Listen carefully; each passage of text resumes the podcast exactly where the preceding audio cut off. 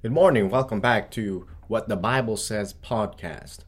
First John chapter number 4 verse number 14.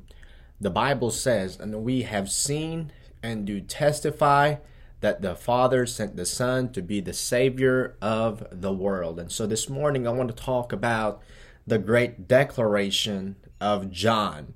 And so um, John and the early believers had seen and do testify that the Father sent his Son to be the Savior of the world. You see, my friend, John is describing Jesus because he affected his life tremendously. But the context and scripture of this passage, it's uh, John is trying to warn us about the uh, the things uh, in verse number one that we ought to examine uh, the the teachers and all the prophets because they are different spirits that's roaming around this world because of the devil. And so we have the Holy Spirit and the, the, the devil also have his own has his own spirit, a demonic spirit that's roaming around this world.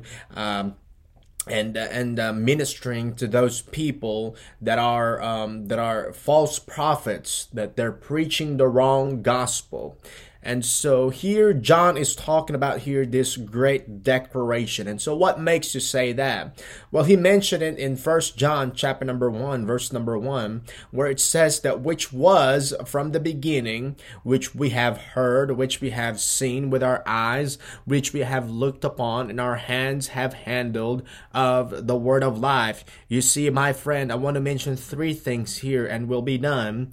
Uh, uh, first of all, I want you to see that Jesus Christ Christ has always existed. Secondly, Jesus Christ has proven who he is. Thirdly, Jesus Christ revealed that he is the word of life. Amen. And so as you can tell in the Gospel of John, chapter number 1, verse number 1, he says there that in the beginning was the word and the word was with God and the word was God. Amen. And so thank God that he is the bread of life. Thank God that He is the water, that if you drink Him, that you'll never thirst again, my friend. And so, my say, let me just say, my friend, here in verse number 14, where it says that uh, that word testify in this scripture here in your passage john is telling us with confidence and an honest report of who jesus is that word testify in verse number 14 has the idea of the word martyr.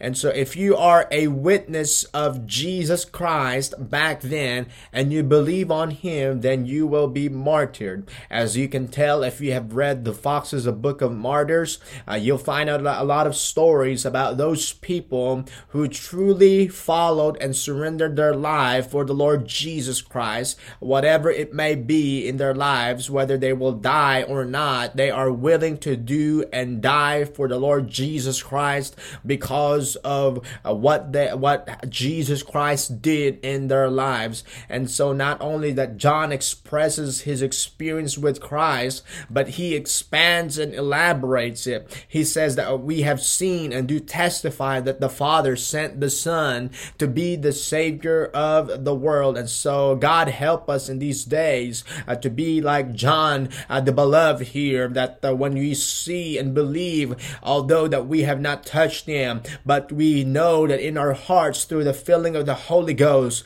through the Holy Ghost that's living in us. Thank God for that. John had seen, John had believed and proclaimed that the Father sent Jesus as the Savior of the world.